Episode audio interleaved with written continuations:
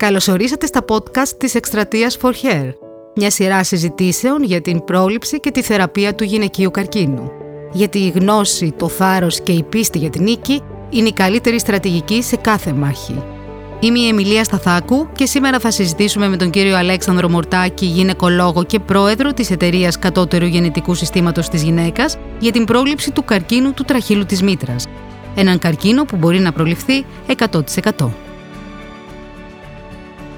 Κύριε Μορτάκη, σας καλωσορίζουμε. Μαζί θα ξετυλίξουμε το νήμα της πρόληψης αυτού του γυναικολογικού καρκίνου που συνδέεται με τη σεξουαλική δραστηριότητα.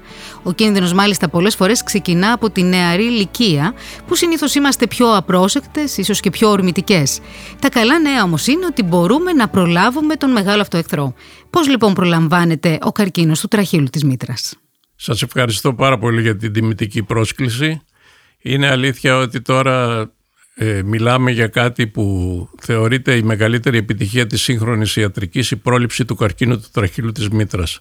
Και αυτό γιατί στις μέρες μας μπορεί μια γυναίκα να αποφύγει τον καρκίνο της μήτρας με ποσοστό επιτυχίας 100%.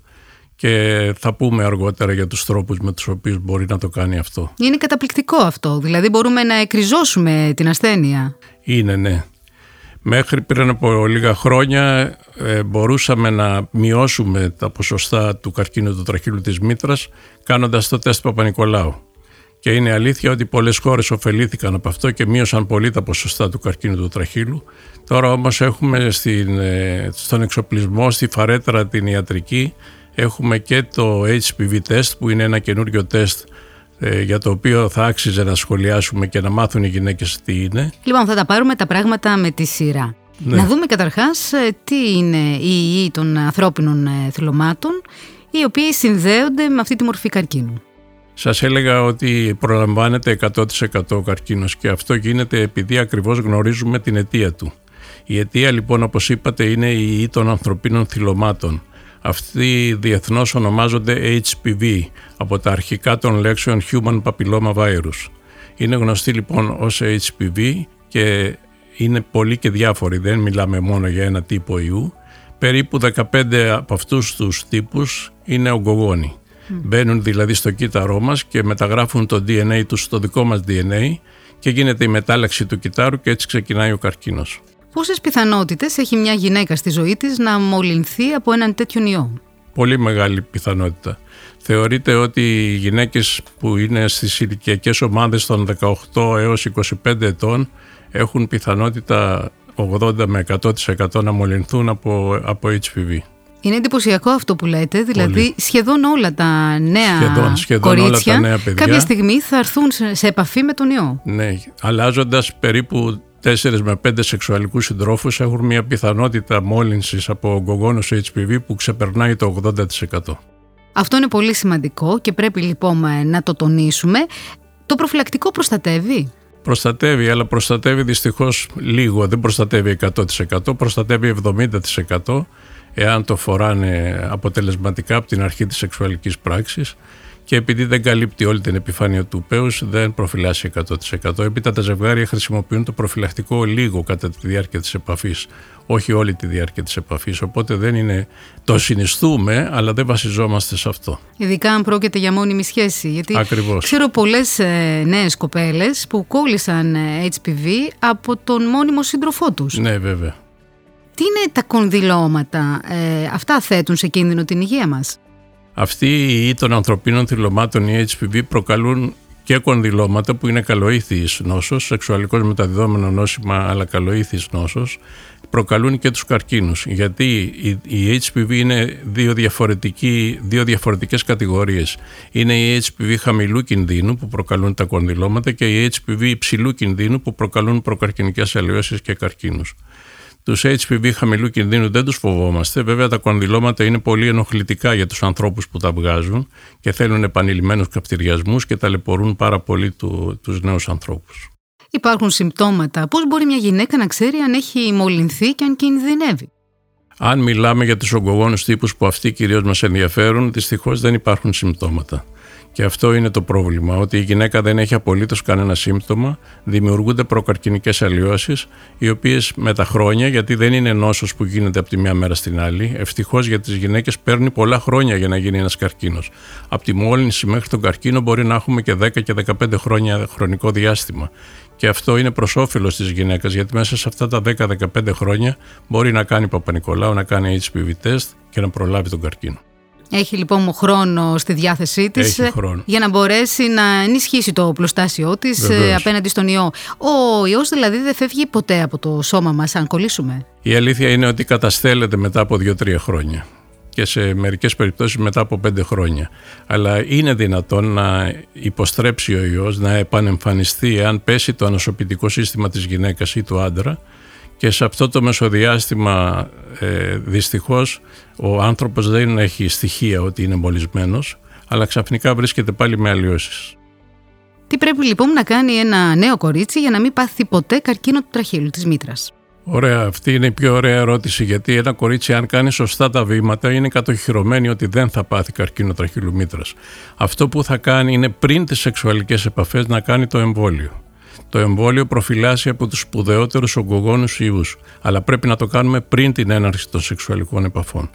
Και το δεύτερο βήμα, το μεγάλο, είναι να κάνει σε ταχτά χρονικά διαστήματα τον προληπτικό έλεγχο για ανείχνευση των ε, καρκινικών αλλοιώσεων.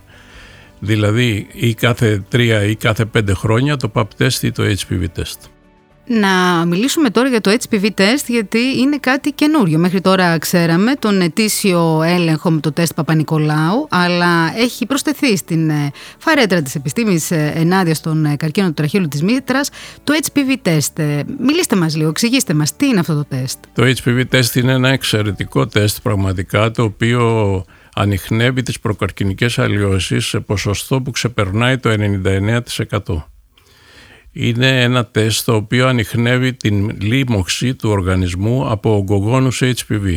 Εάν λοιπόν βρεθεί σε μια γυναίκα θετικό το HPV τεστ, το επόμενο βήμα είναι να γίνει κολποσκόπηση και να δούμε αν οι αλλοιώσεις αυτές είναι όντως προκαρκινικές, να πάρουμε δηλαδή βιοψίες και να τις εξετάσουμε και μετά να προχωρήσουμε σε θεραπεία.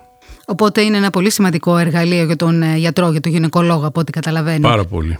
Θέλετε λίγο να μας βοηθήσετε. Ποια είναι η διαφορά του HPV test από το τεστ Παπα-Νικολάου; Ναι, υπάρχει μια βασική διαφορά. Το HPV test ανοιχνεύει DNA ή mRNA ογκογόνων ιών. Ανοιχνεύει λοιπόν τον ιό. Το τεστ Παπα-Νικολάου αναζητεί και βάζει διάγνωση σε κύτταρα που προέρχονται από προκαρκινικές αλλοιώσεις. Το ένα τεστ, δηλαδή το τεστ Παπα-Νικολάου, βλέπει κύτταρα, το άλλο βλέπει τον ιό. Θα πρέπει λοιπόν προληπτικά να τα κάνουμε και τα δύο ή καλυπτόμεθα από ένα από τα δύο; Είναι τόσο μεγάλη η ακρίβεια του και η ευαισθησία του HPV test που αρκεί το HPV test μόνο του.